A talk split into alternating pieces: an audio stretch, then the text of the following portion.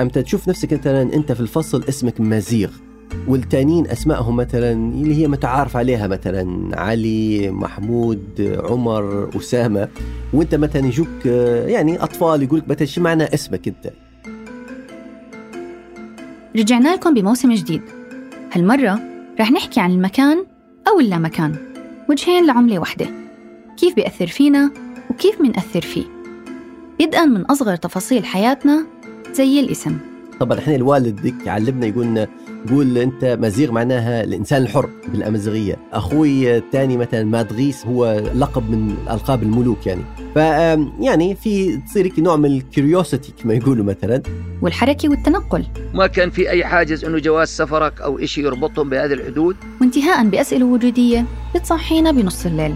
طيب لو عدلنا شوية السؤال وقلنا أنتوا مين؟ من أنتم من أنتم؟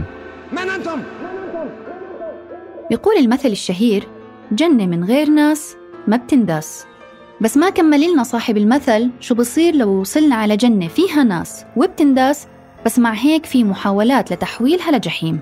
كامل الأراضي أصبحت حدود آمنة ساخنة لا يجوز للوصول إلها بسبب احتلال الجولان. ما كانوا يسمحوا لأي حدا ينزل إلها ما طيب شو بصير لو زرنا جنة وفيها ناس بس هالناس مش شايفيننا؟ وفي ورق الإقامة كانوا بيسموني إيليان أنا بقيت إيليان كائن فضائي. الحقيقة مش ده المعنى المقصود في الورق القانوني. المعنى المقصود إن شخص غريب أو أجنبي.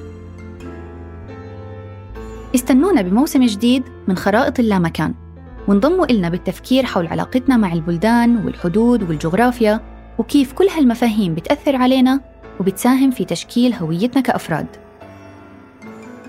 حناخدكم معنا على أماكن جديدة عابرة للحدود والزمان. بكل حلقة مكان جديد.